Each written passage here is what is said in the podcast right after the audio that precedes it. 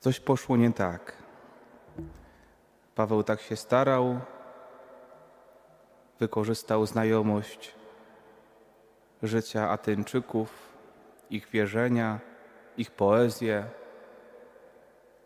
Z całym zaangażowaniem starał się powiedzieć im prawdę o Bogu i nawet go słuchali.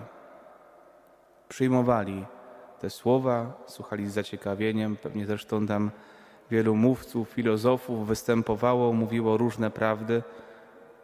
Zobaczymy, co ma do powiedzenia ten Żyd, obywatel rzymski, mówił o jakimś Chrystusie, ale kiedy usłyszeli o tym, że Chrystus zmartwychwstał, czyli o tej najważniejszej dla nas prawdzie, bo jak święty Paweł sam też pisze, próżna byłaby nasza wiara, nasze nauczanie, gdyby Chrystus nie zmartwychwstał.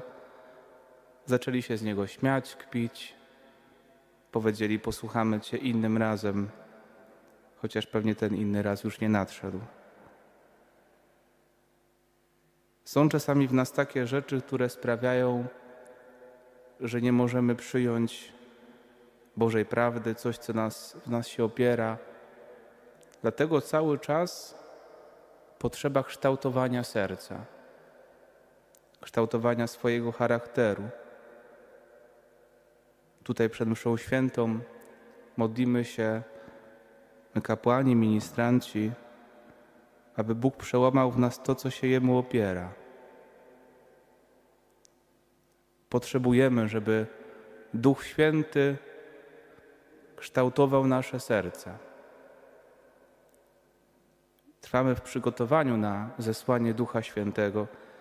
Gdyby w Kościele w Polsce obchodzić uroczystość niebowstąpienia, tak w ten dzień, który rzeczywiście miał miejsce, czyli 40 dni po Wielkanocy, to jutro było. Mamy tę uroczystość przeniesioną na siódmą niedzielę wielkanocną.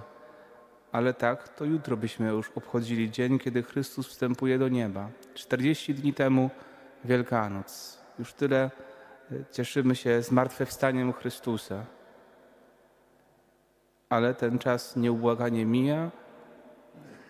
Niedługo tej figury już tu nie będzie, jako taki znak, że Chrystus właśnie już wstąpił do nieba, że już nie spotykamy się z Nim jak apostołowie przez te 40 dni i oczekujemy na ducha parakleta, pocieszyciela, ducha świętego. Tak te Ewangelie w tym czasie też nas na to przygotowują.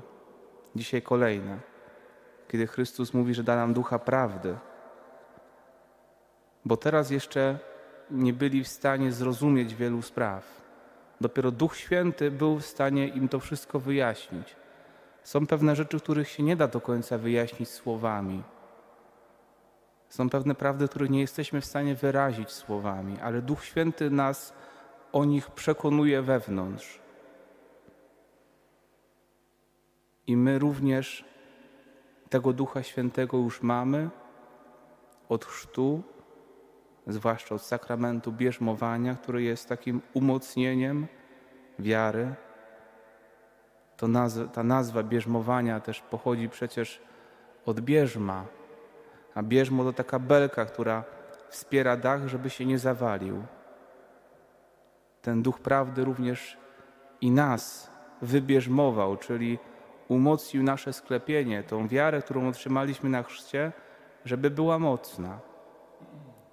Oczywiście to nie dzieje się z automatu, nie dzieje się to magicznie, samo z siebie. Potrzebujemy tej współpracy z Duchem Świętym, tak jak święty Józef.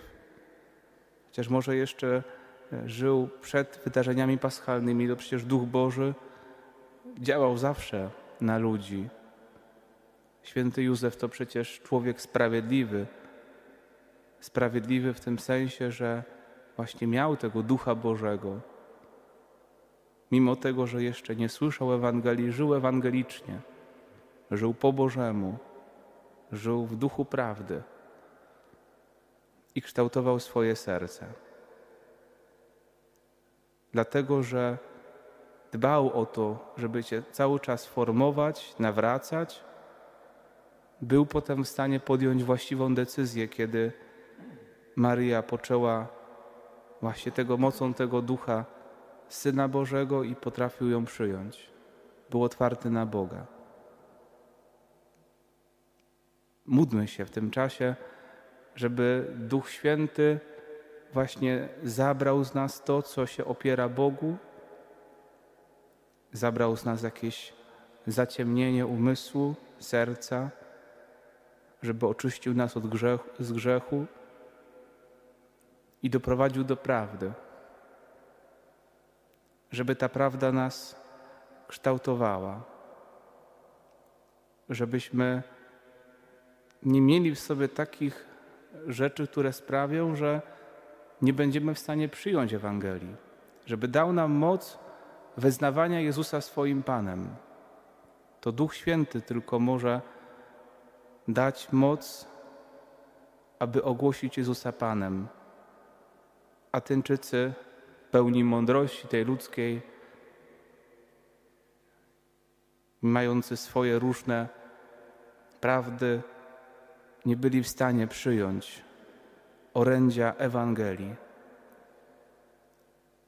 My nie chcemy być tacy jak oni. Na szczęście znaleźli się jacyś ludzie, którzy przyjęli słowa Pawła, Dionizy, Damaris, kilku innych.